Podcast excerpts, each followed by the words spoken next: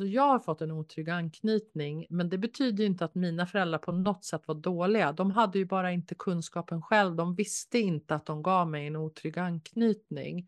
Men att det är väldigt tidigt i kanske en föräldrautbildning, i graviditet, prata om anknytning, vad det är, hur skapar man en, en trygg anknytning nu till sitt barn så att vi vänder trenden. För trenden ser också ut så att vi i Sverige får mer och mer otrygg anknytning. Vi får mer och mer otrygg anknytning. Vi behöver stoppa den trenden genom att föräldrar förstår hur man skapar trygg anknytning till sina barn. Sen kommer inte alla föräldrar kunna göra det på grund av egen problematik.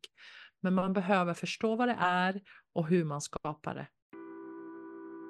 Du har inte otur, du behöver bara lära dig. Så står det på Training for Loves hemsida. Veckans gäst är en av grundarna. Bea Karinsdotter är föreläsare, författare och relationscoach. Hon specialiserar sig mycket på anknytning och medberoendeproblematik. I veckans avsnitt pratar vi om kärlek, anknytningsteori och hur vi kan navigera relationer bättre genom att skapa en ökad medvetenhet kring våra egna anknytningsmönster och hur vi kan skapa mer harmoni i balans i alla våra relationer för att må bättre och få ett mer balanserat liv.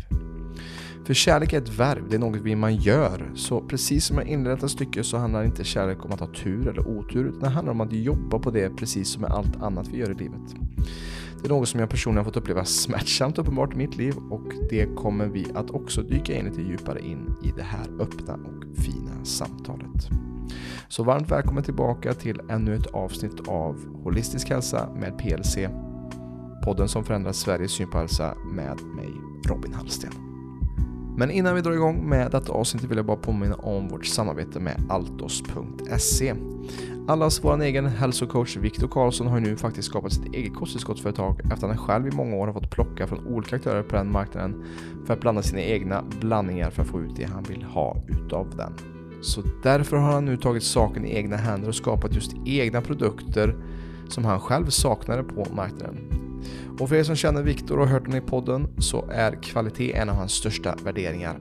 Därför kan vi garantera att han har skapat dessa produkter av bästa råvaror och av bästa kvalitet.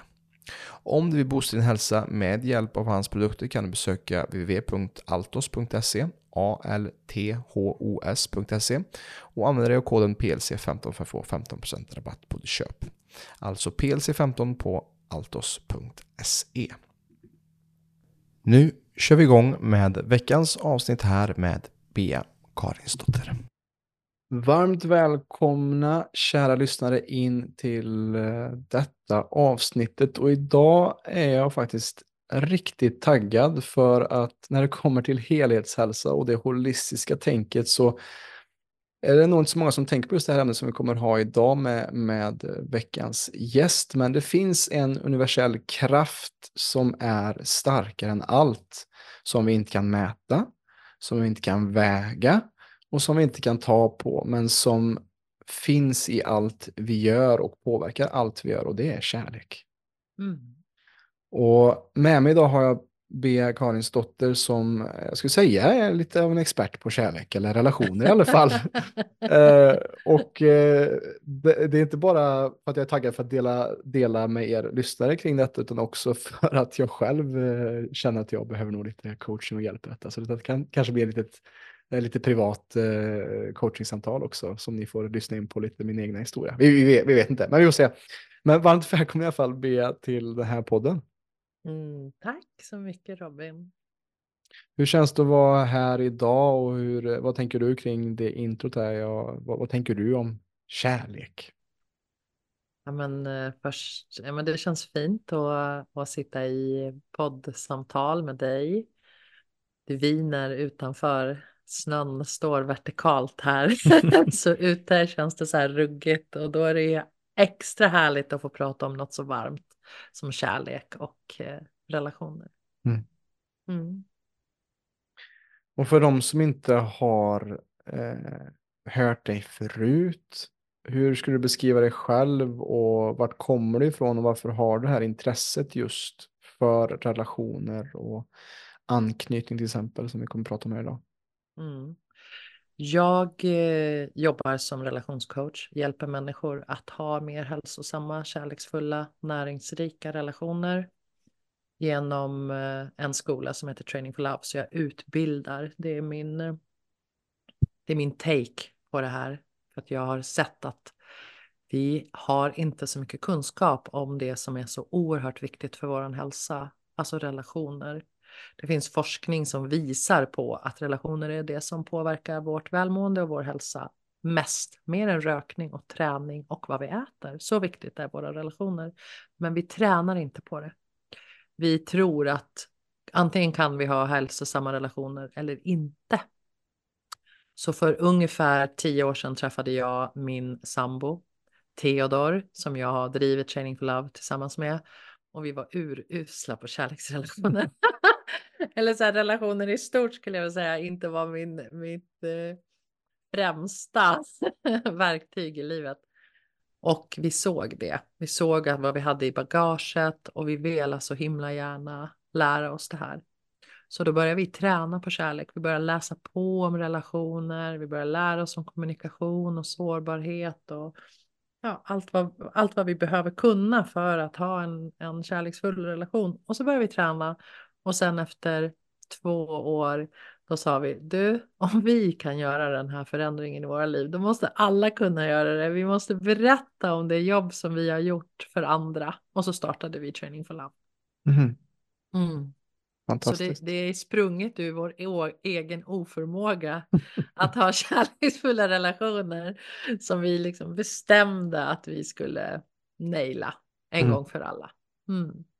Men eh, det är så intressant det där som du säger att någonting som sa att ja, men, antingen har man ohälsosamma relationer eller så, går, eller så är det hälsosamt. Och det där är så intressant att alla vet att man måste träna för att få, få en bra kropp eller till exempel om man ska sova bra så måste man vidta ett par åtgärder. Och samma är det med relationer också ju. Och, och där är något som jag har vaknat upp till mer och mer ju äldre jag blir att den här disnifieringen vi har av relationer att uh, man träffas och, och sen är det happily ever after. Det, det funkar ju inte så. Och jag hörde en väldigt bra, eh, intressant tanke kring det just att varför Romeo och Julia är en av de största kärlekshistorierna eh, någonsin. Det är för att de aldrig träffade varandra. Nej. För att de Precis. hade distans och de skapade liksom en drömbild av åh, kära Julia uppe på balkongen där. Och att det är just jobbet börjar när vi kanske ska flytta ihop och bo i en trång etta i, i Stockholms innerstad. Eller, alltså att det är där det börjar och där ser jag mer och mer att eh, det kanske inte alltid har med personen som jag möter utan att jag måste också våga möta mig själv i relation med någon annan. Ja. Ja, men den romantiska drömmen är väl kanske det värsta som mm. finns för våra kärleksrelationer. Alltså mm. Bilden som Hollywood målar upp och som vi är matade med från mm. någon prins som ska rädda någon prinsessa och eh, ja, det och alla låtar. Jag kan inte leva utan dig och nu har jag hittat kärleken och mm. så. Och vi säger ju, ett vedertaget uttryck är ju att vi har tur i kärlek. Vi mm. kan inte ha tur i kärlek. Vi, man skulle aldrig säga till en person som var bra på matte, åh vilken tur du har som är så bra på matte eller mm. på golf, åh vilken tur att du vann den här golfturneringen. Det handlar inte om tur, det handlar om om den kunskap och mycket jag tränar och, och, min medvetenhet av hur jag relaterar med andra människor. Yeah. Och precis som du säger att vi lever i, i en kontext där vi tror att bara vi får känna den där starka kärleken, då är det som att den kärleken ska lösa alla våra problem. Men det är inte en känd kärlek. Det är att känna en stark känsla i bröstet. Det är bara början på en mm. lång, lång resa som vi har tillsammans. Att förstå varann och förstå hur vi värnar om den kärleken och bygger den kärleken. Och en av de saker som jag och Theo såg ganska snabbt i vår relation, det var att vi båda kommer ifrån där det har, vi har gått in i en relation med en förälskelsekänsla och så har vi varit på vår haj mm. och sen börjar hajen bli mindre och mindre och mindre och mindre så att det blir, vi har varit alltid i nedåtgående spiral. Vi har börjat högt och sen har det gått neråt och sen har vi försökt att komma tillbaka till den där känslan. Så, Åh, varför, varför är det inte som det var i början? Det här måste vara fel person. När vi började träna på kärlek och när vi började medvetandegöra våra mönster och så vidare och vi kommer ju komma in mer på det. Då såg vi att vi började bygga en uppåtgående spiral, att kärleken mm. blev större och större och starkare och starkare. Och, och då förstod vi, wow, det, alltså vi kan ju väl, det, det är ju det är inte att den ska börja högt och gå neråt, utan vi, vi lär oss att bygga kärlek tillsammans. Vi, vi lär oss att ge utrymme för öppenheten i hjärtat tillsammans. Så, och så blir det en uppåtgående spiral. Ja. Mm. Precis att eh, många går in, att det blir en smekmånadsfas och sen så när den försvinner så, så är det svårt att bibehålla det och det är då som kanske mönster och saker kommer upp och den riktiga du kommer igenom för att ja. man, man eh, försöker så hårt liksom att, eh, att visa, har kanske hålla uppe en fasad också vem man, vem man tycker man borde vara och så vidare och jag tänker ju också direkt på att när det kommer till kärlek så är det inte det är ju mer ett verb egentligen, kärlek. Det är någonting man gör. Det är någonting du ja. dagligen jobbar på, som du säger. Och innan vi kanske går in i just, i just de kanske olika anknytningarna för de som är nya, för vi har aldrig haft det här ämnet tidigare på podden faktiskt.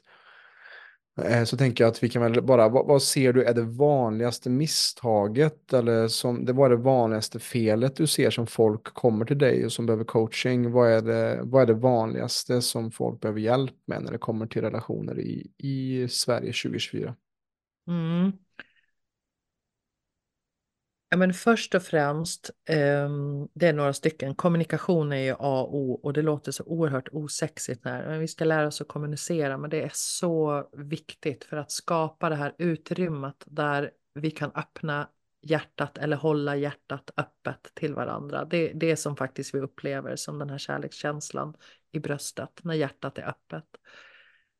Vi skyller på varandra. Vi är så oerhört omedvetna om våra egna mönster och våra egna tillkortakommanden så att vi står oftast och tittar på varandra och så kommer man till ett, till ett coachingrum eller till en terapeutrum och så vill man gärna att jag ska bekräfta att det är den andra som har fel.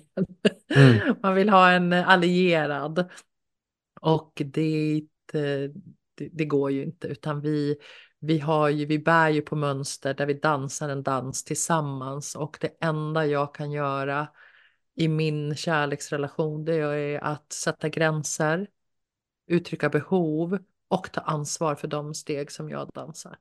Mm. Det är så få som kan det. Ja, det är roligt när du säger det för att jag gjorde min eh, första en, en så immersion av familjekonstellationer nu i höstas med Smagit och Liebemeister. Det var en av de bästa, bästa veckorna i mitt liv tror jag, men väldigt utmanande. Men han sa det att när det kommer några som, om han gör en parterapeutsession, så är han alltid på den sidan som blir skyld på. Mm. För att han mm. ser att det finns alltid en dynamik i en offer och förövare-roll. Ja. Som alltid, eh, det finns också ansvar i offrens, i den som känner att du har gjort fel eller du gör så här. Att det finns alltid finns alltid en annan, en annan sida av det myntet faktiskt. Ja. Mm. Vilket för mig var väldigt intressant att, att ta in och lyssna. Bara, ah, så det kanske är så. Liksom. Mm. Och, och, och, min erfarenhet är också att vi blir aldrig fria. Mm. Så länge vi inte ser våra egna mönster. För det är ju våra egna mönster som vi kan göra någonting åt. Och ett mm. mönster kan till exempel vara att jag inte har förmågan att känna in och uttrycka mina egna behov. Det kan vara ett mönster. Att jag inte kan sätta gränser kan vara ett mönster. Ja, mm. precis. Och för att kunna se sina egna mönster så krävs det som du har gjort, vet jag, liksom, eh, research och egen, eh, egna studier. Och för min del var det en, en grå fläck i mitt egna sinne fram till kanske 2020 när jag insåg att shit, jag stöter på samma sak om och om igen. Vad beror detta på? Och snubblade på en podcast som just eh, pratar om den här boken Attached av uh, Rachel Heller och Amir Levin tror jag det är som ja. har gjort den. Som just handlar om de olika anknytningsteorierna och jag har nog aldrig läst en bok som så, uh, ja, som kunde pinpointa mig så eh, precisionsartat där jag bara, oj, jag trodde att jag var själv med de här sakerna. Men så har jag en hel bok med ett, liksom ett helt kapitel som kunde just sätta in med ett fack faktiskt. Mm. Eh, och det är just om anknytningsteorin. Så kan inte du berätta lite just för de som inte vet vad anknytningsteorin är, vart det kommer ifrån och vad det finns för olika typer av anknytning i, i oss människor? Mm. Det, anknytningsteorin härstammar från 60-talet. När, eh, så att den är, ganska, den är ganska ung.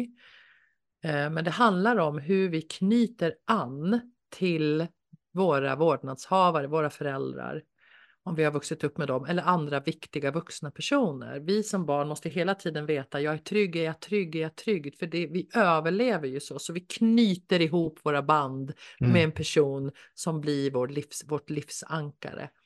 Och anknytningsteorin är alltså en teori om hur vi, hur vi knyter an.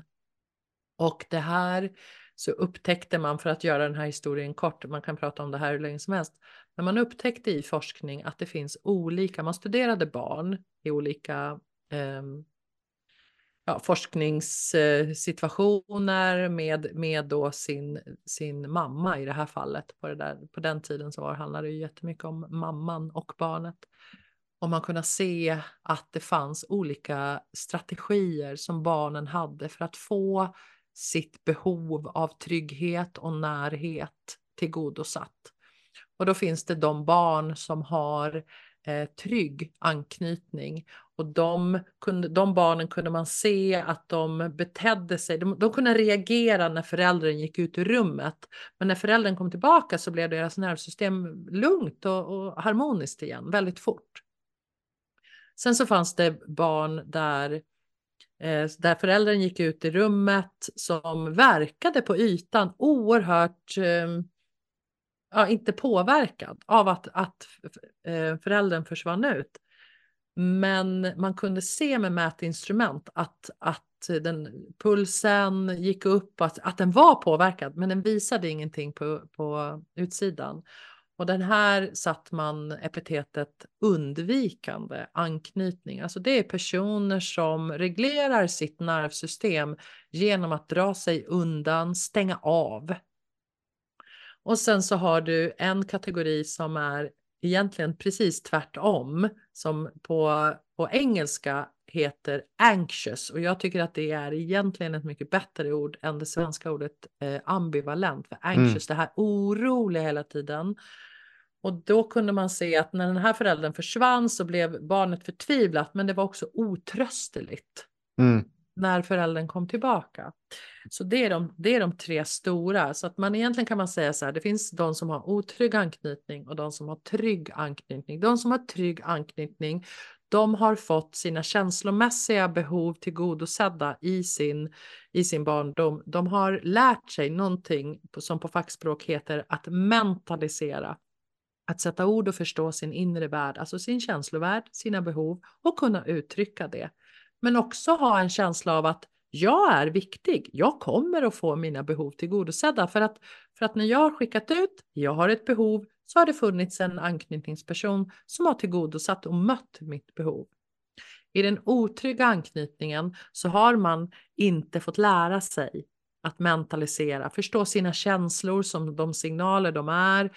Vi har inte eh, fått våra behov mötta. Vi kanske, när jag har, om jag har en undvikande anknytning och jag har uttryckt ett behov som liten eller varit ledsen så har ofta avståndet till min eh, viktigaste person ökat. Vilket jag då som strategi har lärt mig att jag, jag bäst att jag stänger av här. Bäst att jag inte visar hur jag mår, därför att då kommer avståndet öka. Det är farligt för mig att visa hur jag mår, hur jag känner. Och då finns det ju bara en strategi för ett litet barn och det är att stänga av sina känslor. Mm. Den ambivalenta, anxious personen har ibland fått sina behov tillgodosedda och ibland inte. Men det har alltid varit på den vuxnes um, ja, när den vuxna har velat mött eller kunnat. Den har blivit ambivalent, den har blivit anxious för att den hela, hela tiden måste vara så här. Nu, nu, nu, hur ska jag göra för att få mina behov till möte? Oj, nu fick jag det. Nej, nu fick jag inte. Så att den blir orolig hela tiden. Det finns inget, det finns ingen tydligt mönster och då kan man säga att den här personen har blivit väldigt, väldigt känslig i sitt nervsystem. Det här är en person som fort läser av eh, ansiktsuttryck och tonfall. Och, ja, men, nej, men du låter hård på rösten och mm, nu är det någonting bara du suckar. Så här, hela tiden har de här antennerna mm. utanför sig själv. Så att, um, och det här är ju jätteproblematiskt när vi kommer och vi har de här anknytningsmönstren som vi har utvecklat för att skydda oss själva och få våra behov tillgodosedda. Och sen när vi kommer in i en vuxen kärleksrelation så ställ, är det ju de här mönstren som ställer till problem.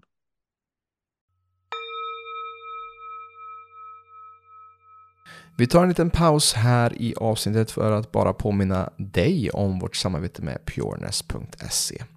Använd koden PLC-podd med 2D för att få 20% rabatt på hela ditt köp i deras onlinebutik där du klickar hem saker som hjälper dig att optimera din hälsa så att du med hjälp av produkten kan skapa dig ett liv på dina egna villkor. Jag använder mig dagligen av dessa produkter själv för att hålla mig skarp, frisk och pigg. Så använd koden PLC-podden med 2D för att få 20% rabatt på Pureness produkter. Precis. Mm. Och det, det är ju... Jag är ju en typisk undvikande, eh, har jag, har jag eh, diagnostiserat mig själv. Och det är intressant det du säger att eh, just att dra sig undan eller någonting som jag själv har märkt i egna nära relationer är just att att jag oftast inte, ja men jag säger att jag inte har några behov eller ja, men det är lugnt eller det är bra eller jag behöver bara lite space eller jag behöver bara, men det blir lätt att jag isolerar mig eller att det blir att man går in i sin lilla grotta utan att man, man vet inte riktigt hur man ska hantera saker och ting liksom. Eh, och, och vad som är intressant i detta är ju också att oftast är det så att trygga anknutna, de blir ihop med trygga anknutna ja. och, och medans eh, otrygga, eh, så till exempel då en, en person som jag som är undvikande lätt då kan eh, på något sätt energetiskt eller liksom bara undermedvetet sugas till någon som är ambivalent. Mm. Vad beror mm. detta på? Ja, jag tror alltså i grund och botten så är ju den, de, de som är otrygga är ju otrygga. Sen har vi olika sätt att eh, hantera vår otrygghet. Ofta när man kommer till mig så bråkar man om att det ena sättet är bättre än det andra, men det handlar ju om en otrygghet och det är otryggheten som vi behöver ta hand om. Mm. De här personerna som har en otrygg handknytning har också en eh, större svårighet att gå in i sårbarhet och intimitet. Det är, det är den, det de har lika. Och om jag har svårighet att gå in i sårbarhet och djup intimitet då vill jag ha en annan person som också har det. För att annars mm. blir det ju skitläskigt. Mm. Om en undvikande träffar en trygg person som har, man brukar säga så här, wear your heart on the sleeve, som är sårbara, som är öppna, då blir det lite så här, oh my god, it's too much. det är liksom, oh, lugna ner dig, för de är väldigt tydliga med vad de vill ha, vad de, vad de tycker om dig och, och, och då blir det lite för mycket. Så att vi blir inte attraherade av det, utan våran, våran anknytning, vi, alltså, vi, kärlek är ju egentligen, vi tolkar kärlek så som vi har fått kärlek när vi var små. Och om det har varit den här dansen hela tiden så, vill, så är det det vi känner igen som, som kärlek. Så att när en anknytning, om jag då som kommer från den ambivalenta anknytning som vi har i våra, våra motsatser, mm. då känner jag igen slitet i bröstet som förälskelse. Just det. Och när jag förstod det här, att jag har misstolkat det här oh, tankemässiga upptagenheten av vad den här personen gör och inte gör och när den här personen ska ringa och inte ringa. Jag har tänkt, oj, jag är så upptagen av den här personen. Jag är förälskad. Mm. Men nu så, så, så, vet jag så här, ah, jag är så upptagen av den här personen. Jag har ett aktiverat anknytningsmönster just nu i mig.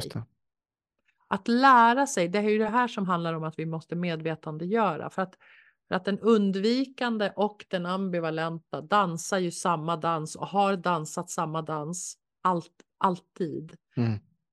Så att, så att det, det, det, man bara, vi känner igen förälskelse och kärlek med ett aktiverat eh, anknytningssystem.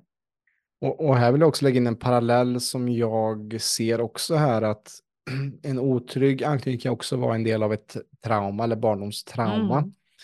Och om man kollar på Bessel van der Kolks arbete med Body Keeps the Score eller Kroppen håller räkningen så är det samma det att forskning visar ju även med folk som blivit traumatiserade i barndomen eller varit utsatta för övergrepp eller, eller psykisk eller fysisk misshandel i hemmet. De har också större benägenhet att bli eh, misshandlade eller bli utsatta för övergrepp när de är i vuxen ålder. På grund av mm. att det är som du är inne på här, att det finns en sorts, man är primad till att det här är någonting som är tryggt. Det är nödvändigtvis inte bra för mig, eller inte tryggt, men att det är någonting som är känt för min kropp och mitt nervsystem. Det är nödvändigtvis inte bra för mig, men det är någonting som är bekant. Mm. Och därför letar vi, precis som att eh, det kan nog alla känna igen sig om man har köpt en ny bil. Så när man väl har köpt en ny bil eller fokuserar på den bilen som man har köpt så ser man den modellen eller den färgen på bilen överallt. Ja. Och det är lite samma sak tänker jag, att det funkar både med trauma och med anknytning också. Att vi ser inte egentligen världen som den är, utan vi ser världen hur, ja, genom vår lins för att vi har blivit eh, just, eh, ja, har en slöja från vår barndom som vi ser världen genom. Ja. Och det, det, det, du också har rätt i, det är ju att, att den ambivalenta och den undvikande ofta är tillsammans. Mm. Så är det. Och, och, då behöver vi också veta det. Att, och det är ju inget fel med det. Det är inte mm. så här att vi absolut inte ska bli tillsammans med någon som också har otrygg anknytning, för det är ganska oundvikligt. Men vi behöver veta vad vi har att hantera och vad mm. vi har att jobba med och också när vi är i en datingfas faktiskt väldigt tidigt eh, inte prata om anknytningen i sig, men att uttrycka behov, mm. att uttrycka gränser och så vidare för att för att då kommer det här komma upp till ytan om det här är en person. För som en ambivalent person så vill jag vara till lags väldigt, väldigt mycket. Så jag, nej men Inga problem för mig. Nej, men så här kan vi göra. Nej, men jag har inte så mycket behov och det bara älskar ju en, en undvikande person att höra. Och sen när det går några månader och jag börjar uttrycka känslor och behov och så börjar det bli bråk.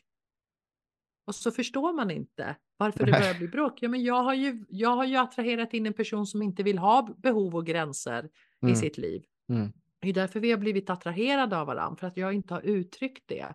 Så när jag coachar singlar som dejtar säger jag så här, det är superviktigt att du sätter en gräns, att du uttrycker känslor, att du uttrycker behov väldigt tidigt i en relation, mm. i, ett, i en dejtingfas för att se, är det här en person som kan möta dina känslor? Annars så ska man hela tiden, du möter mig aldrig, du möter mig aldrig. Nej, men jag valde ju dig omedvetet för att du inte hade några. Mm. Så. Du var så enkel att vara med. Just det. Och så började ju min och Theos relation också. Jag var så enkel att vara med. Därför att jag hade ju lärt mig att, att dölja allting som jag... Och, och jag hade inte ens dig. Mm. kontakt med det. Jag hade inte ens kontakt med det, så det var ju inget medvetet val ens. Mm. Så till en början så blev att du som ambivalent anpassade dig till situationen tills dess att det blev ohållbart för att du inte fick dina inre behov tillgodosedda. Ja, mm. precis. Mm. Så, att, så att när han i början sa så här, åh, det är så skönt att vara med dig, du är så enkel. Mm, yes! Mm, mm. Såklart att jag blev ännu enklare. Ja. Ja. Precis.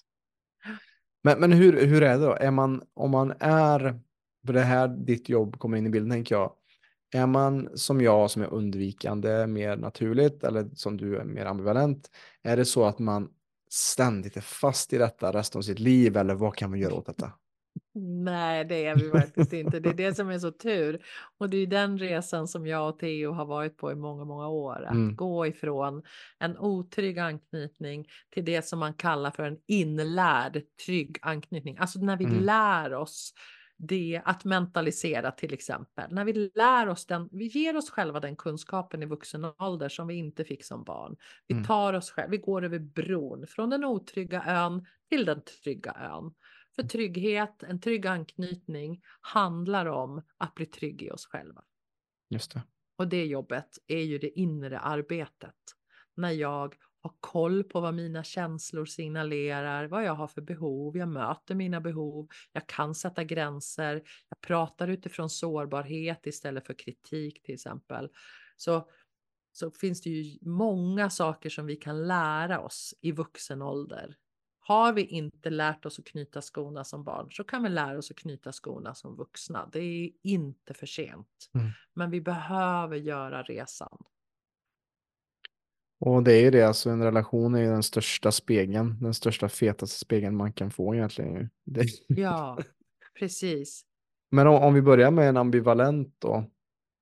Eh, vad är det för verktyg som kan hjälpa någon att just komma mer i kontakt med den trygga ön? Jag, jag tänker om jag får fritt bara gissa innan du svarar är kanske liksom mera att man skapar mer kontakt med form av introception, alltså typ av meditation och komma i kontakt med sina tankar och kunna hitta, som du sa där med barnen som inte kunde självreglera, självreglering tänker jag. Mm. Um, har jag rätt i det eller vad skulle du säga där hjälper någon som är ambivalent? Mm. Jag skulle säga att introspektion är ju alltså att förmågan att känna av våra eh, sensationer i kroppen. För mm. att det handlar ju också om att kunna reglera våra känslor. Mm. En person, nu pratar jag generellt och Mm. allmänt. Eh, eftersom det här, det är inte svart och vitt, det är inga rigida gränser mellan det här. En person med ambivalent anknytningsproblematik behöver ofta lära sig att självreglera känslor. Mm. Därför att nervsystemet har hela tiden behövt en partner eh, att, att reglera känslor med, vilket då för en partner kan bli lite överväldigande. Att hela tiden, det, det blir mycket, många ord, hög, högljutt. Så. Mm. Um, därför att vi inte kan från början. Vi har aldrig lärt oss att självreglera och det är ingenting som vi barn kan från början utan det är någonting vi lär oss och det har vi inte fått lära oss. Mm. Eh, så att jag behöver väldigt mycket närhet så att jag behöver lära mig att självreglera. Och för att kunna självreglera så behöver jag förstå vad känslor är. Jag behöver förstå vad jag har för behov. Det kan vara så basala behov för en, en person med otrygg anknytning att vi inte känner in när vi behöver vila när vi behöver, alltså våra, våra mest basala behov har vi inte ens koll på. Eh, tills det blir en overload och då kommer allt. För att vi har inte kunnat ta, portionera ut det och prata mm. om det och, och sett att det är. Så absolut, jag ser självreglering men också att, att lära känna vad har du för behov? Vad betyder den där oron i magen nu? Vad är det du egentligen vill? Istället för att då gå till din partner och säga Jaha, är det något intressant på mobilen eller? När du egentligen vill ha en kram. Mm, mm. Mm. Just det. Mm. Och, men det här gäller för båda, tänker du? För både för de som är ambivalenta och eh, undvikande? den, den, den undvikande behöver snarare tvärtom eftersom Mm. den reglerar i ensamhet. Mm, Men en undvikande drar ju sig undan mm, för att nervsystemet kan bara reglera i ensamhet. Den blir överväldigande när den också ska reglera i tillsammans med en annan person för att den har aldrig tränat på det. Mm. Så där är det ju tvärtom. Att successivt träna på att vara tillsammans med en annan människa. Ah, Och i känslor och oro eller ångest och kunna uttrycka det. Och det här är lika svårt för de här personerna att Mm. göra den här omställningen. Och om man säger um, lite grovhugget att den undvikande är hårdhudad, liksom elefanthud, Mm. eh, och eh, den ambivalenta har mer nerverna utanpå kroppen. Ja. Bara för att ge en bild av hur kän alltså känslig vi är också. Så det kan vara svårare för en undvikande eh, så att, att känna in också. För, förrän det är för mycket. Mm. Mm. Jag kan bara säga 100 procent. Ja, Jag känna igen mig i det och i, också i de relationer som jag har varit i. Många Ja, av dem jag har varit. så att vi behöver ju förstå varann Först Mm. behöver vi förstå oss själva så att jag kan Ja. berätta för dig vem jag är och vad jag behöver. Mm. Jag har en ambivalent anknytning. Så för, så för mig är det väldigt viktigt att jag vet att du finns där för mig. Att, att jag blir bekräftad. Att, alltså så här, vad man än nu behöver. Och det är lika viktigt om man har en undvikande att säga, vet du, jag behöver mer ensamtid än vad du behöver. Och sen behöver man möta båda de relationerna. Ofta så står man på ett varsitt, varsin ände i det här snöret och du försöker dra varann till sin egen sida. Mm. Säga, jo men vi borde prata mer, vi borde prata oftare. Nej men ju, varför kan vi inte bara ta det lugnt? Alltså, här, vi Mm. behöver båda två. Ja. Ofta människor som kommer till mig säger liksom, jag borde inte vara så här känslig. Jag borde kunna det här. Nej, du borde inte kunna någonting. Har du, har du aldrig spelat golf? Varför ska du, varför, vad- du borde väl inte kunna spela golf? Det här Mm. är någonting vi lär oss. Så att vi behöver lära oss att skapa ett rum som är tryggt. För båda två. Inte bara för en. För båda två. Och det kan vara så att, att den ambivalenta tar oerhört mycket känslomässigt utrymme i relationen därför att de, de är så anxious. Och vill hela tiden knacka på. Knack, knack, knack. Hallå, hallå, hallå. Du är inte där för mig. Du är inte där för mig. Så vi kan övertolka allting. Kan jag vara trygg? Nej, nej, nej, nu har inte du pratat med mig. Nej, nu har du inte svarat. Nu, jag kan inte vara trygg. Jag kan inte vara trygg med dig. Så vi behöver ju lära oss att trygga oss själva Mm. också. Precis. Säga, jag Precis. kan inte hela tiden knacka på din dörr så fort jag har känslor i kroppen. Och att det har med dig att göra, att du hela tiden ska vrida dig själv runt en egen, egen axel för att tillgodose mig. Jag behöver också få mina behov tillgodosedda, men vi behöver mötas. Mm. Jag tar ett steg till dig, du tar ett steg till mig. Och i en ambivalent undvikande relation så är det oftast så att den ambivalenta tar en, två, tre, fyra, fem steg. Den, innan den undvikande ens har hunnit tagit ett halvt. Mm. Och sen helt plötsligt så, om man ansvarar för dejter i början och man, man hittar på saker, man tar så himla många steg så man märker inte ens att den undvikande inte har börjat gått emot den. Nej, precis. Vi vill lugna ner oss, vänta in den andra personen. Mm. Och det handlar om att skapa det här trygga rummet. Och när vi skapar det här trygga rummet, där kan vi börja öppna hjärtat för varandra. Just det. Båda två. Just det. Mm.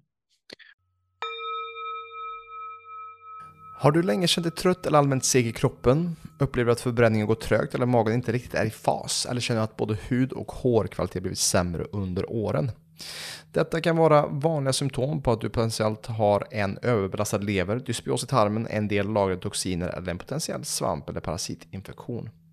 Detta skapar alla möjliga negativa konsekvenser som trötthet, magbesvär, viktuppgång, värk, huvudproblem, stelhet, håravfall och kognitiva utmaningar. Därför kommer PLCs holistiska hälsocoacher Jonas och Viktor köra ett live-event och gå igenom just hur vi kan komma mer i balans med alla dessa saker som jag nämnde ovan. Detta kommer vara helt kostnadsfritt och gå av stapeln klockan 18.00 nu på måndag den 5 februari. Så missa inte detta, klicka på länken i beskrivningen av det här avsnittet för att hjälpa dig att just rena kroppen och boosta dig själv extra mycket så här i början på 2024. Så varmt välkommen den 5 februari klockan 18.00 så ses vi där helt enkelt.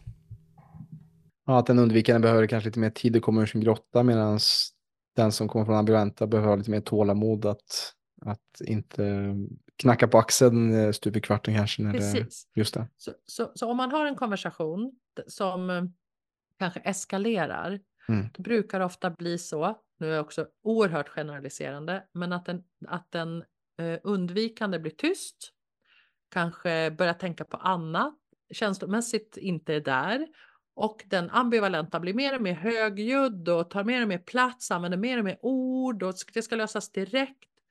Då behöver man, som om man är undvikande och behöver dra sig undan för att kunna reglera sitt nervsystem, så behöver man säga det. Mm. Vet du, jag behöver en stund för mig själv nu. Istället för att bara stänga av och dra.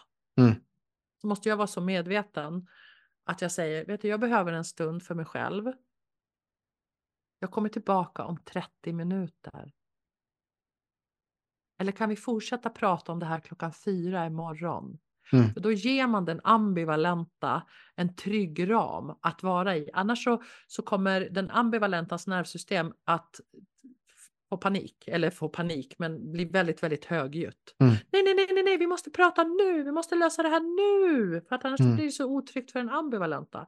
Men som den undvikande måste man ju få dra sig undan, för det är bara Ja. så jag reglerar mitt nervsystem. Mm.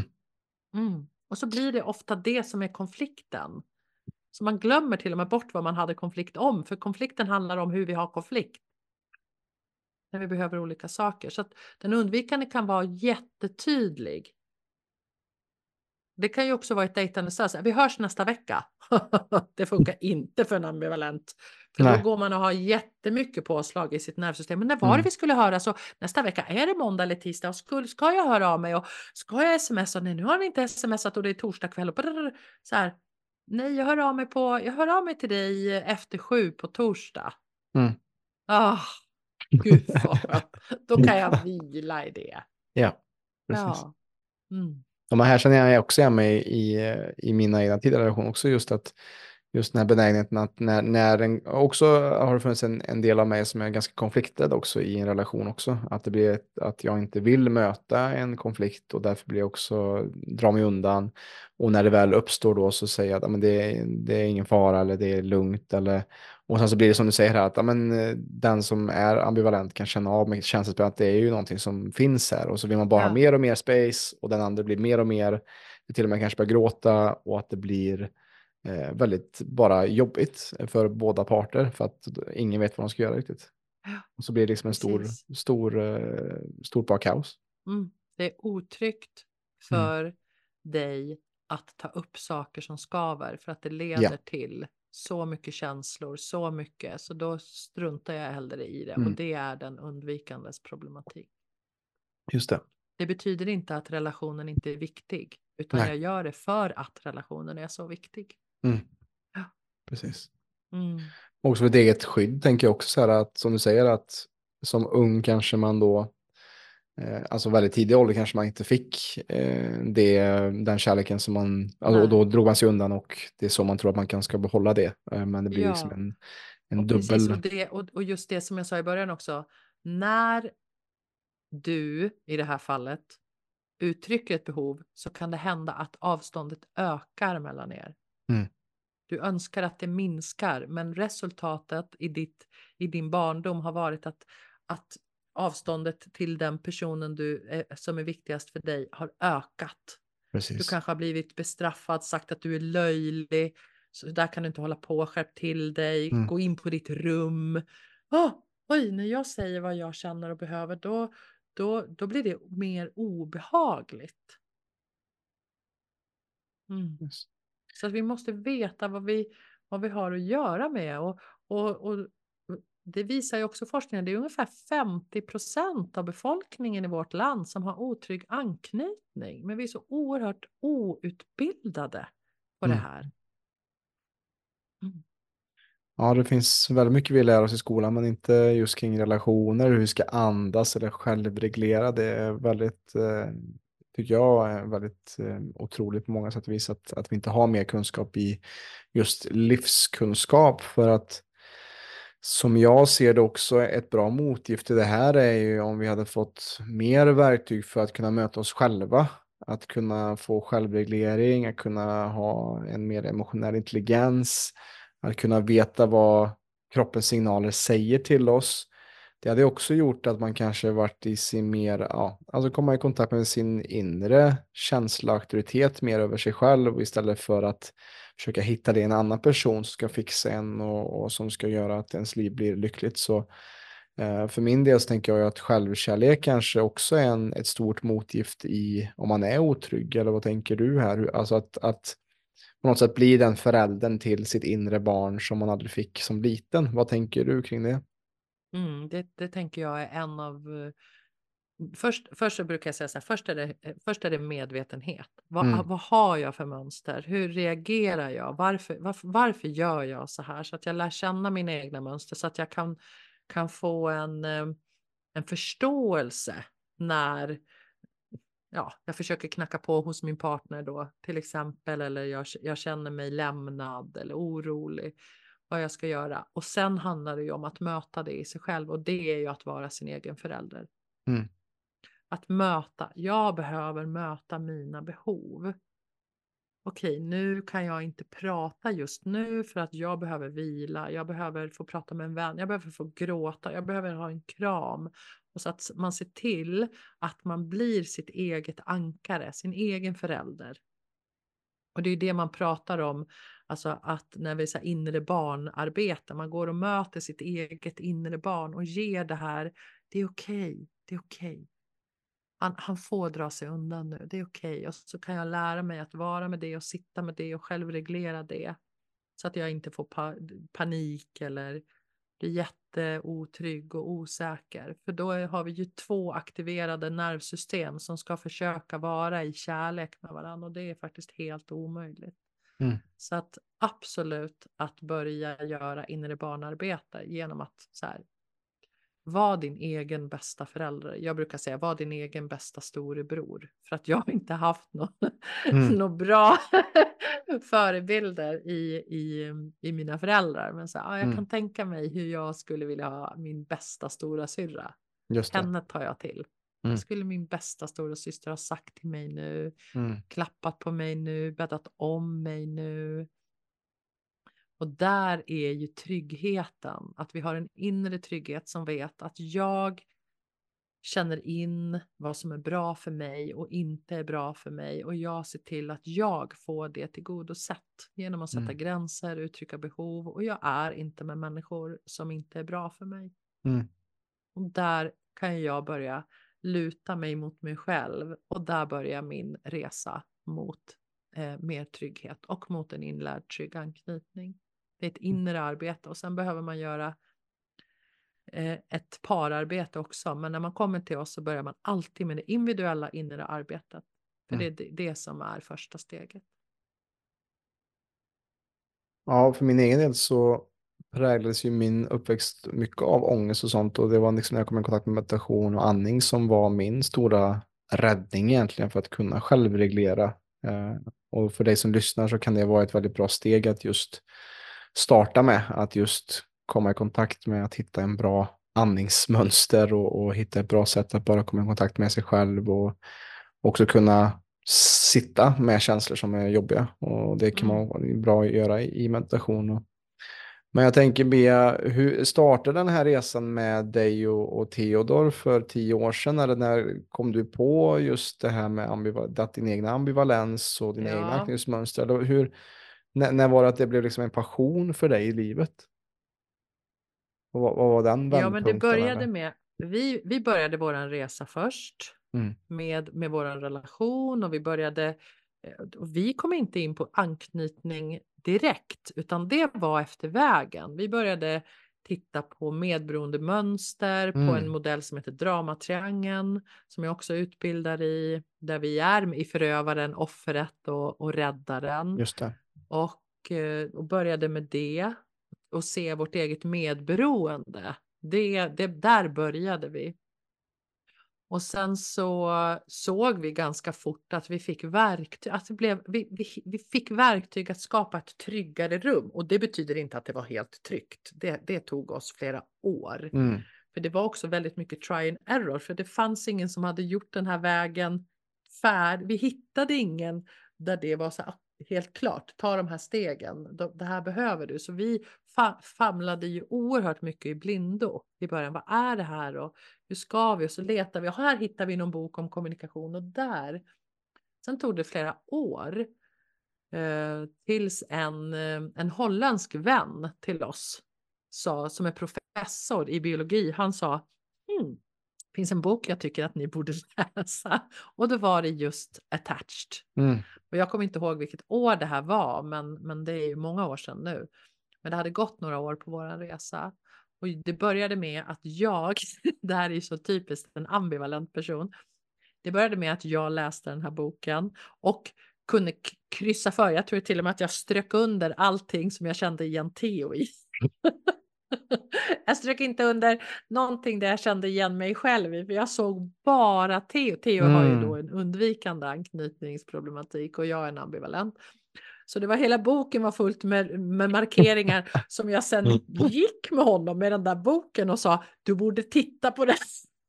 Borde fixa det själv. Han är fortfarande problemet. Mm.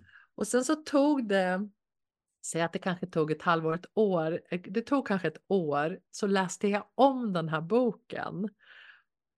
Och såg bara mig själv den där gången. Oj, oj, oj, oj, oj. Det var så, det var sån skam för mig att se mina mönster. Mm. Eh, Och det var sån lättnad. Och det, där började vi på allvar att jobba med anknytningsproblematiken. Vi hade jobbat med kommunikation och, och medberoende och massa andra saker. Men, men från den punkten, då läste han också boken. Och med fokus på oss själva. För det är Mm, det som är så, mm. det är mycket lättare att se vår partners och andra människors. Det med nyckeln är att se dina egna. Um, vad det än gäller för mönster. Och sen så började vi aktivt att jobba och förstå. Aha, du pratar kinesiska och jag pratar spanska. Hur ska vi kunna förstå varandra? Och så behövde vi så sakta men säkert känna igen. Ah, nu är vi i det där igen. Okej, om du behöver dra dig undan, vad kan du säga till mig som gör att mitt nervsystem fortfarande får vara lugnt? Och när Theo då har gjort det tionde gången, tjugonde gången, jag vet att han kommer tillbaka. Han behöver bara dra sig undan för att, för att må lite bättre så att han kan möta mig. Då börjar ju mitt nervsystem också, ah, okej, sakta men säkert um, lugna ner sig. Men det kan inte bara handla om honom, för det handlar ju också om mig. Att jag säger, oj, nu är jag lite för överaktiverad. Nu kommer jag snart att höja rösten eller börja skylla på dig, så nu behöver jag dra mig undan Mm. och, och lära mig att självreglera mina känslor. Just det. Mm. Så att när det blev en passion för mig, det var ju när jag såg att det funkade. Mm. Va? Nej men, det funkade. Jag är inte, jag drog inte nitlotten i kärlekslotteriet. Det, det handlar om kunskap. Jag bara, oj, oj, oj, både jag och Theo blev ju helt exalterade och också så här, vi behöver berätta det här för andra. Det handlar, vi är inte dumma, vi är inte korkade, vi är inte dömda att leva i sådana här hamsterhjulsrelationer som jag brukar kalla dem för. Vi bara springer runt och loopar i samma problem hela tiden. Vi kan lära oss att ta oss ut ur dem. Vi kan lära oss att läka oss själva och vi kan lära oss att skapa trygghet, för det är trygghet som, som, som ger oss lust och kärlek. Kärleken bor i tryggheten.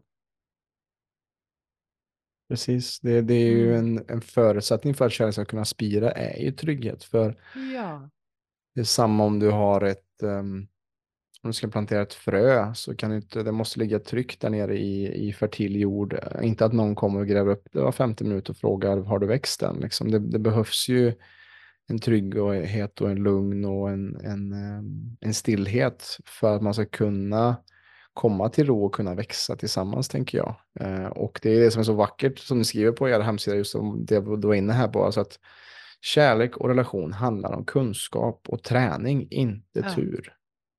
Och det det är nog, inte om tur. nej, och det tror jag är någonting som för många, ja, jag har, alltså som vi sa i början på samtalet, liksom att ja, men, tur i kärlek, det finns inget som är tur, utan det är någonting som du jobbar på. Kärlek är ett verb. Det är Ja, någonting du gör och du skapar varje dag. Precis som om vi går tillbaka till den här nyförälskelsen då, då är det ju ofta säkert att man kanske, vad gör man oftast i nyförälskelse? Jo, man hittar på mer saker, man är mer spontan, man kanske Mm. överraskar sin partner med blommor eller man kanske är ute mer på restaurang, man kanske har mer date nighter. Och vad händer efter den här smekmånadsperioden? Ofta så blir det att man kanske man, man faller in i sin gamla rutin och så glömmer man bort att faktiskt jobba på relationen och kärleken. Precis som man måste jobba på sin, sitt jobb eller på, på sin hälsa eller på, Ja. på vad nu än kan vara, sin hobby eller vad det nu kan vara. ja, jag brukar jämföra med konditionsträning. Mm.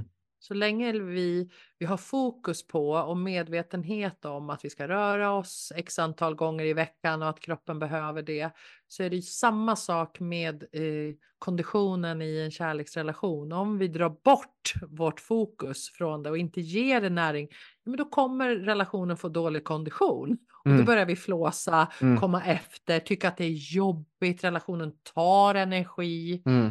Men när vi är medvetna, och det kan vi ju vara på så oerhört många olika sätt, hur vi konstant ger näringspuffar in i relationen, ja, men då får också relationen god kondition och då blir relationen en källa till eh, energi istället för att den tar energi.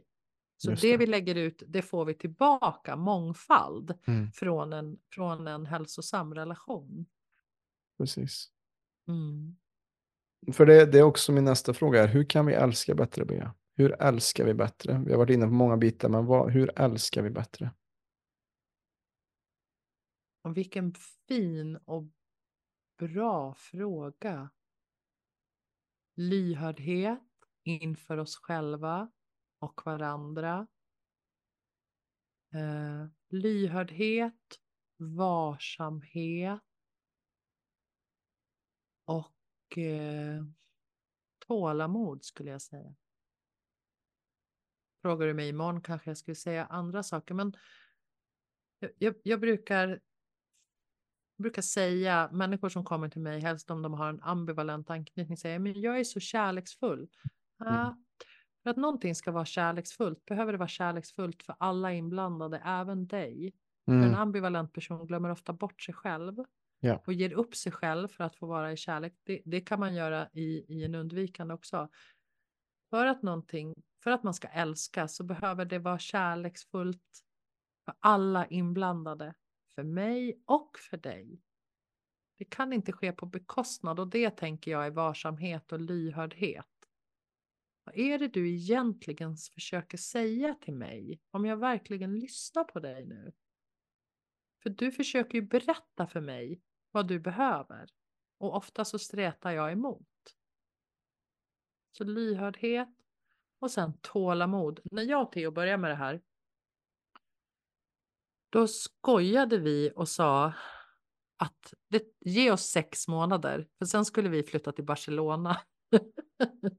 vi har fortfarande efter sju år inte flyttat till Barcelona. Det, är, det tar tid. För att det är väldigt komplexa mönster som också hookar i och krokar i varann. Men varsamheten om oss själva och den andra personen och relationen. Den behöver finnas där. Och tålamodet. Att det här är inget, det här är någonting vi tränar på. Det blir successivt bättre. Men det tar tid. Det tar mycket längre tid. Det finns inga quick fix i det här. Inte. Det finns de som, vi har ju ett onlineprogram på Training for Love. Och jag vet inte hur många gånger jag säger i det här onlineprogrammet. Ta det lugnt, du får inte göra mer än ett steg i veckan. Det går inte. För du, och ändå så ser jag människor som har gjort hela vårt tio veckors program på tre veckor. Det, det går inte. Det, det, alltså, det går inte. Du kan inte lugna och trygga ditt eget nervsystem och, och lära dig de här sakerna på tre veckor. Alltså ge det minst ett år. Minst mm. ett år. Jag har hållit på i sju år nu. Det betyder inte att jag är det jag började långt, långt, långt ifrån. Men vi har ju fortfarande saker som vi stöter på, sår vi ramlar ner i, saker vi behöver ta hjälp med. Det är en, det. när vi har en sån här anknytning så är det här en process och båda, båda behöver jobba med sitt och med vårt. Annars så går det inte. Du kan inte göra den här resan med en partner som inte vill göra resan. Det är som att du ska starta ett band med någon som inte vill spela ett band. Ja. Både, behöver båda vara villiga att göra resan inåt och sen göra resan tillsammans. Lyhördhet. Och det är oerhört tålamodskrävande. Ja, lyhördhet, tålamod, varsamhet. Ja, mm. verkligen. Och, och jag vill också säga till dig, så här, när vi, när vi pratar om trygghet, för trygghet är A och O i en relation. Det är det som gör en relation hälsosam, att vi är trygg i en grupp, i en vänskap eller i en kärleksrelation. För då slappnar vi av och då kan vi vara oss själva. Mm. När tryggheten inte finns så, så kan den aldrig börja blomma. Där jag kommer ifrån så var tryggt lika med tråkigt. Nej, men för fasiken inte en trygg, ja, men man vill ju ha passion och woho! Mm. Och det var ju allting som hade aktiverat mitt, mitt nervsystem till alltså negativt. Tryggt är långt ifrån tråkigt. För i tryggheten så bor kärleken, som bor lusten, som bor tacksamheten, som bor nyfikenhet. Alltså, det är så mycket som bor i tryggheten. Kreativitet, du blir mycket mer kreativ när du är trygg till exempel. Det är långt ifrån tråkigt. Det är som en hemmahamn. Tänk dig att relationen är en hemmahamn där du kan utgå ifrån och ta avstamp ifrån för att livet ska bli större. När vi inte klarar av att göra den här trygga hamnen och skapa den trygga hamnen tillsammans så får relationen allt fokus och all energi gå till relationen mm. istället för till livet. Så det är en hemmahamn ni ska bygga tillsammans. Just det.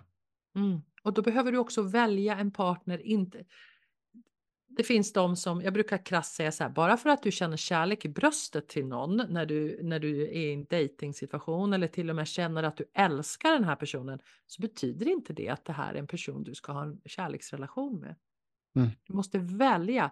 Den person som du väljer att ha en relation med, det är den viktigaste personen du väljer i hela ditt liv.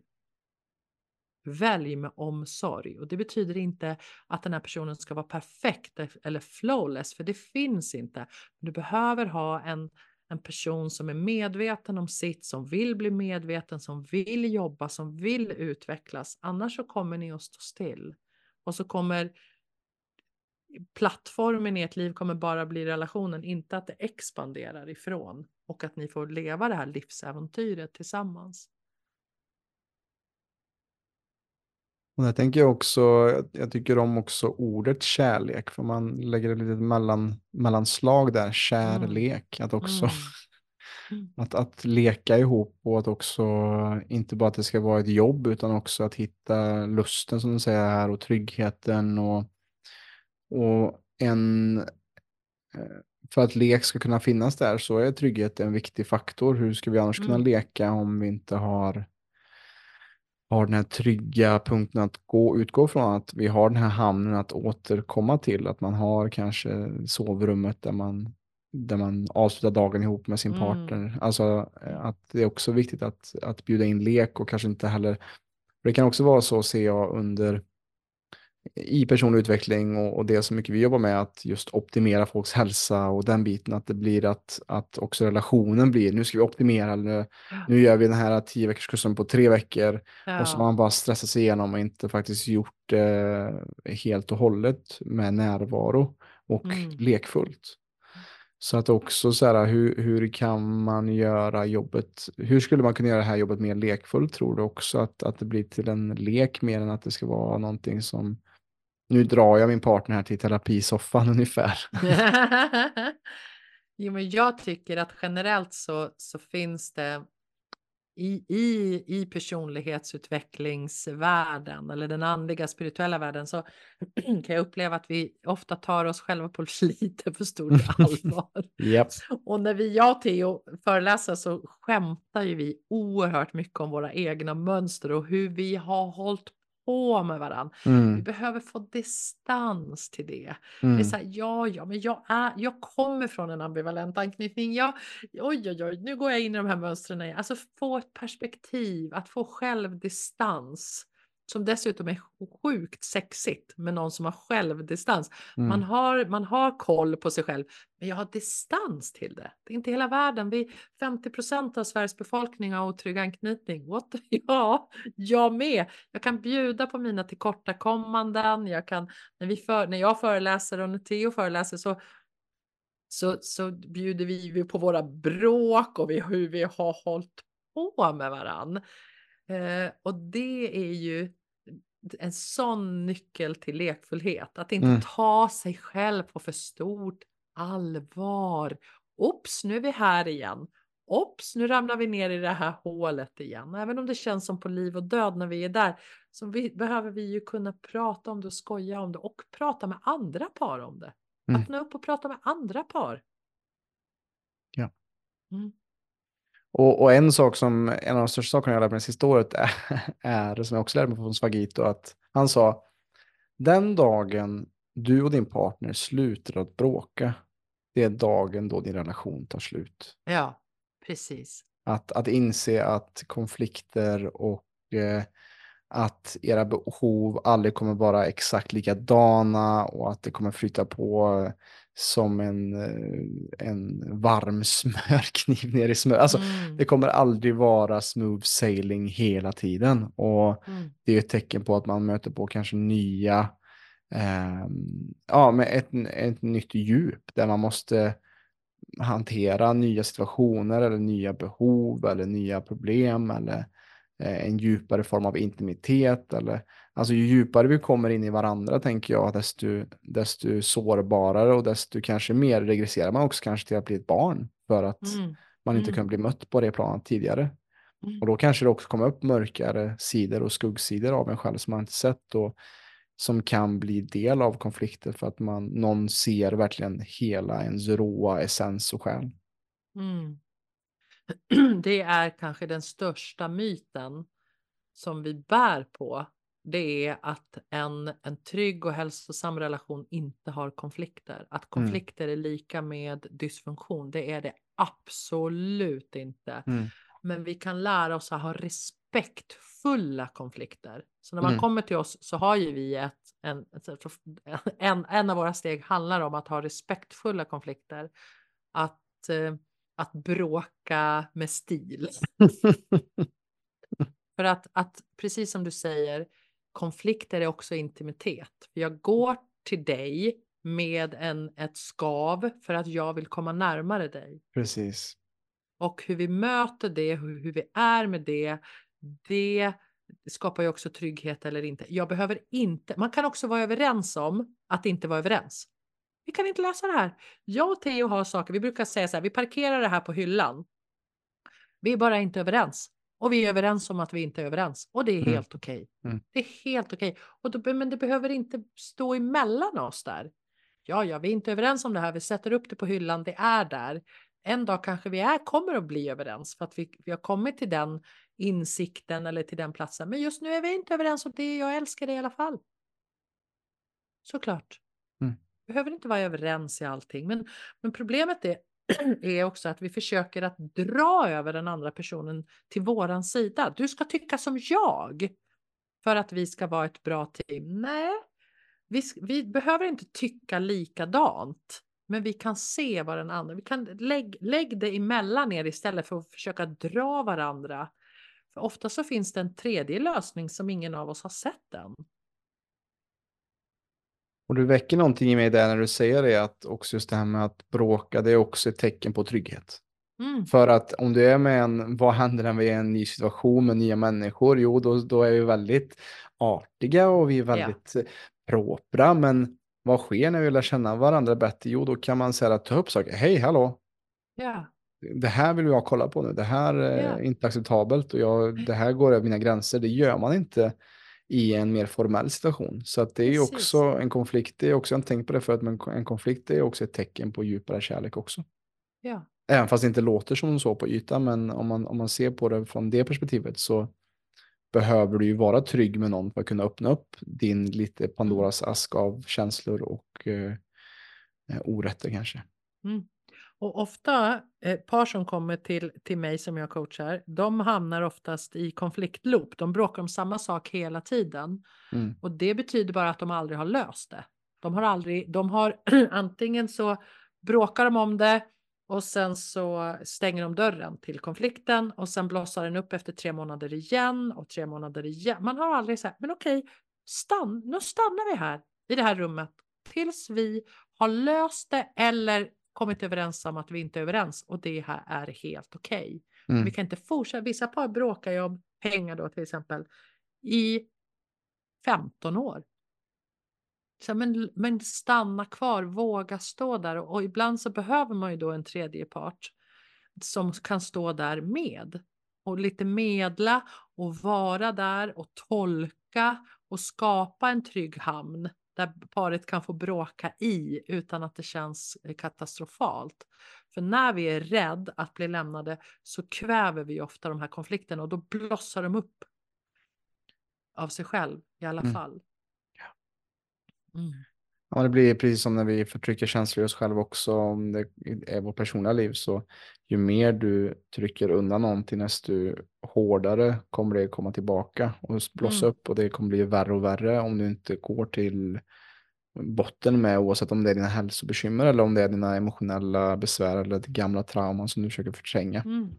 Då då de... kan det ju vara jättefint att, att när vi har olika anknytningar, anknytningsproblematiker så kan det ju också vara jättefint att säga så här, vet du nu ska vi prata om, jag tar pengar som ett exempel som är ett väldigt känsligt ämne för många, eller sex. Nu ska vi prata om det här och det är känsligt för mig. Vad behöver du och vad behöver jag för att kunna känna oss trygg i det här samtalet? Jo, men att vi håller oss till eh, ett ämne.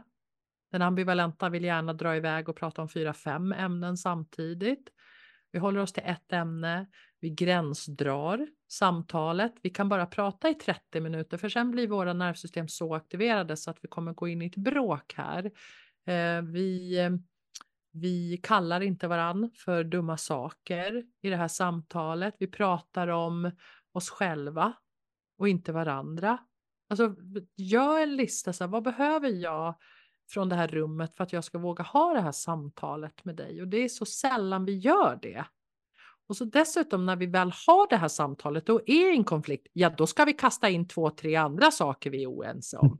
när vi, när vi ändå på, har ja. ett aktiverat nervsystem, ja då ska vi försöka lösa lite till. Ja, När vi ändå håller på. ja. Exakt.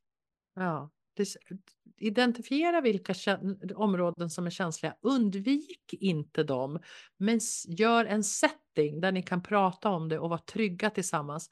Det är superbra till exempel att ta promenader när vi ska prata om känsliga saker. Det är jättebra att tidsbegränsa. Vi pratar bara om det här i 20 minuter nu och sen gör vi det en gång i veckan tills vi är klar. Mm. Eller ta in en tredje part. Ja, det är bra tips. Och på tal om att ta in en tredje part så är det exakt det som du håller på med. Och som jag läste på er hemsida så eh, läser jag om just det här eh, programmet Kärleksresan. Kan du berätta Mm. lite om vad, vad det innebär att ta den här kärleksresan som ni erbjuder på er hemsida? Mm, Kärleksresan är vår onlineutbildning. Mm. Den eh, är egentligen den grundutbildning i kärlek och relationer som både jag och Theo önskade att vi hade fått med oss från våran barndom. Där man steg för steg får först få titta på sina egna mönster, förstå sina egna mönster, lära sig att känna in behov, att självreglera. Ja, det är en grundutbildning. Det här som vi inte fick av våra föräldrar när vi har en otrygg anknytning eller ett medberoende, för de är väldigt, väldigt likt varann. Ehm, och det är ungefär samma väg ut. Självmedvetenhet, att, att klara av att hålla sig själv och bli trygg i sig själv. Så det här är en relationsutbildning som egentligen alla med otrygg anknytning eller ha, ha, som har relationsproblematik behöver göra. Om man gör den individuellt, vare sig du är i ett par eller inte, så behöver båda göra den individuella resan först. Mm. Mm. Alltså man kan göra det även fast man är singel. Om man bara vill Ja, oh ja. förbe- Men förbereda det sig är för en sin... individuell resa, så för- det spelar ja. ingen roll om du är singel, om du är i en relation. Alla gör samma program. Och Just det. sen om du är i ett par och har gjort den, då, då kan vi fortsätta med individuell Mm. parcoachning efter den. För då har ni så pass mycket på fötter så vi kan börja prata samma språk, ni har en medvetenhet. Annars så behöver jag börja med det i coachningen. Så då går man först vårat, vårat onlineprogram. Ja, just det. Så det är en Mm. liten... Men det är ju jätte, det är faktiskt, vi har faktiskt mest singlar hos oss. Okej, ja. ja, men det är väl klart man... Som man- längtar man- efter att ha, jag brukar säga det, man levlar upp. Ja, När vi inte har kunskap och är omedvetna, då dejtar vi på en viss nivå. Och sen när vi börjar skaffa oss medvetenhet och kunskap, då är det som, Mm. ett, som i ett tv-spel eller dataspel, man levlar Mm. upp hela tiden. Så man börjar dejta på nya nivåer. just det. Och eh, ja, Så, Om man har en annan baseline tänker jag efter att det gjort den, alltså att som du säger, steg ett medvetenhet här då. mm, Att man först får ha medvetenhet kring vad, det, vad är faktiskt mitt problem. Så att jag inte går och, och slänger min skit i ansiktet på den jag träffar eller dejtar. Utan ja, se vad du- äger mitt då. Precis. Så har du fått medvetenhet, som jag hör att du i det här fallet har fått, så är det ju ganska ointressant att, att börja dejta någon som är totalt omedveten om sina Mm. relationsmönster. Det är inte så attraktivt längre. mm. Och det är ju samma sak att när jag har fått koll på mina behov, hur jag möter mina behov, hur jag kommunicerar mina behov, så är det inte längre intressant att dejta någon som inte har, har den kunskapen eller som kan möta när jag uttrycker behov. Det blir så ointressant och oattraktivt. Så därför, jag så här, därför levlar vi upp hela tiden. Så kvaliteten blir högre och högre på våra relationer och på vårt dejtande. Just det. Mm. Just det. Och Bea, jag tänker så här, vad, vad hade du tänkt den här podden ägna sig åt att just förändra hur vi ser på oss själva och också förändrar synen på hälsa i Sverige? Vad hade du önskat i relation till det här då? I relation till det här, i relation till andra och till oss själva? Vad hade du önskat se för instans i samhället, för förändring på ett medvetande plan här för att vi skulle kunna få mera hälsosamma relationer? För som jag ser också, rent filosofiskt, så för att skapa mer fred på jorden, det är just det vi behöver mer av idag, så är det ju just i oss själva den resan startar först och sen så i våra relationer och sen i vår familj och sen i vårt community och sen i samhället. Mm. Så vad, vad tänker du kring den, den frågan? Vad, vad skulle du vilja förändra? Eller vad, vad ser du är vägen framåt i detta när det kommer till just anknytning eller trygga relationer och så vidare? Mm. Dels precis som du, som du gör nu, att kunskapen sprids så mycket som möjligt genom böcker och poddar och tv. Alltså så att vi som är vuxna idag får kunskapen vad vi faktiskt bär med oss och vi slutar att återupprepa våra dysfunktionella mönster. Det är en sak, att nå oss som är eh, relationsmogna. Mm. Och sen så finns det ju också en önskan i mig, det är ju att, att utbilda föräldrar i det här. För att det är inte så. Alltså jag har fått en otrygg anknytning, men det betyder ju inte att mina föräldrar på något sätt var dåliga. De hade ju bara inte kunskapen själv. De visste inte att de gav mig en otrygg anknytning. Men att i väldigt tidig tidigt i kanske en föräldrautbildning, i graviditet, prata om anknytning, vad det är, hur skapar man en, en trygg anknytning nu till sitt barn så att, vi får, så att vi vänder trenden. För trenden ser också ut så att vi i Sverige får mer och mer otrygg anknytning. Vi får mer och mer otrygg anknytning. Vi behöver stoppa den trenden genom att föräldrar förstår hur man skapar trygg anknytning till sina barn. Sen kommer inte alla föräldrar kunna göra det på grund av egen problematik. Men man behöver förstå vad det är och hur man skapar det. Jag pratar med så många småbarnsföräldrar som inte har någon aning om det här. De Mm. vet inte. Så det är, ju, det är ju en sak. Sen finns det ju tusen saker vi kan göra i skolan och så. Men, men om vi som vuxna blir medvetna om det här först och sen kan hjälpa hur, hur gör man det här då mot våra barn? Och det kan vara så att en, ett barn kan få en trygg anknytning med en annan anknytningsperson än sina föräldrar. Till exempel en mormor, morfar, farfar, så. en moster, faster. Mm. Mm. Och där, bara för att komma tillbaka till det du sa, att bland det viktigaste som jag tar med från det här är medvetenheten. Och där tänker jag också det bästa, tror jag, eh, efter vad vi pratat om, är att, att man som förälder har en medveten närvaro till sina barn. Och eh, någonting som kanske är en fara idag, det är just våra skärmar och mobiler. Att det Mm. blir liksom att så fort du har en skärm framför dina små barn så de tolkar inte det annat än att du inte är tillgänglig och Nej, att du inte finns där. Ja. Så att det kan också vara bra att just eh, vara medveten om eh, just hur vi använder skärmar och teknologi också. Eh, och Mm. jag är inte förvånad att det går åt det hållet för att jag ser också, det ser jag också när det kommer till hälsa också, att många idag får också större medvetenhet kring sådana här saker och även kring sin hälsa generellt. Men också det går åt andra hållet, att vi kommer mer och mer ifrån vår essens och vi kommer mer och mer från det naturliga och vi lever mer och mer ensamma och isolerade i urbana områden och att vi Mm. behöver mera komma tillbaka till Precis. vårt ursprung. Mm. Mm. Och jag skulle också vilja, vilja lägga till Robin, för att, för att medvetenhet är bara första steget. Mm. Det kommer så många till mig som säger, jag har lyssnat på allt du har gjort.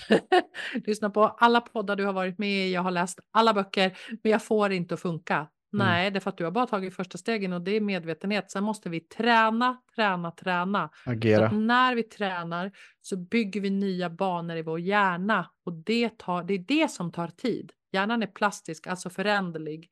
Och när vi har gått, till exempel dragit oss undan när, eh, när vi börjar sniffa en konflikt, om vi hela tiden har gjort det så är det, det den vägen som hjärnan väljer i, när vi kommer. Så vi måste bygga nya banor i hjärnan och det gör vi ju att repetera ett nytt beteende. Repet precis som att lära sig ett språk. Repetera, repetera, repetera. Och det är det vi gör när vi tränar på kärlek. Vi Mm. repeterar ett nytt beteende. För sen bete betyder det att det beteendet blir vårt nya. Och då har vi också format om vår personlighet. Just det, exakt. Mm. Ja. Små, små förändringar över lång tid. Det slår allt annat än eh, som vi spelar in det här i runt årsskiftet här och att istället för att man ska göra alla förändringar på en gång och man ska göra tre veckors Mm. program eller tio veckors program på tio, tre veckor så Mm. se istället vad det är för eh, vad, du, vad, vad du vill bli, inte vad du vill åstadkomma. Vad, vad, vill du, vad vill du ha för ny identitet när det kommer till Ja. detta? Eh, Mm. så det kan vara bra att, att skicka med människor här innan vi rundar av här. Och Training for Love är ju hemsidan. Kan du berätta Mm. mer om lite vart man kan eh, komma i kontakt eller vad ni har på hemsidan eller vart man hittar dig eller komma i kontakt med dig? Mm. Trainingforlove.com.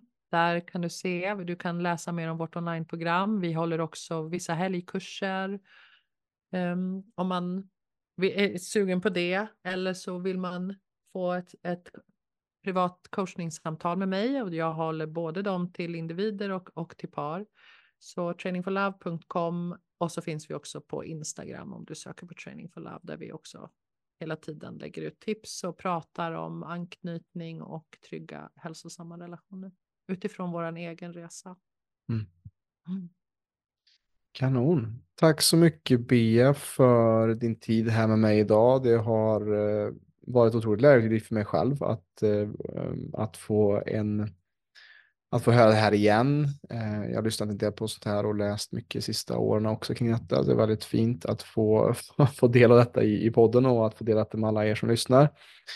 Och för er som har lyssnat, tyckt det varit inspirerande och att det har gett er något, kanske förändrat något i era liv eller kanske att ni vill börja ta ett mer steg mot mer medvetenhet kring er hälsa, så för all del dela med er av det här avsnittet så att vi med stadig, rask takt kan förändra Sveriges syn på hälsa. Mm. Tack för idag Bea och Tack eh, själv. hoppas vi ses någon gång i Jo, men det hoppas jag också snart. Men eh, tills dess får du ta hand om dig. Stort tack för att du har lyssnat på veckans avsnitt av Holistisk hälsa med PLC med mig och eh, Bea kring anknytningsteori och hur vi kan förbättra våra relationer.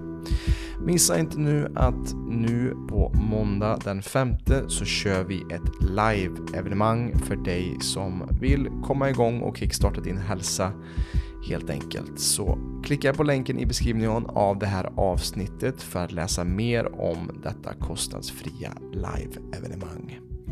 Så hörs vi i nästa poddavsnitt. Ha det gött!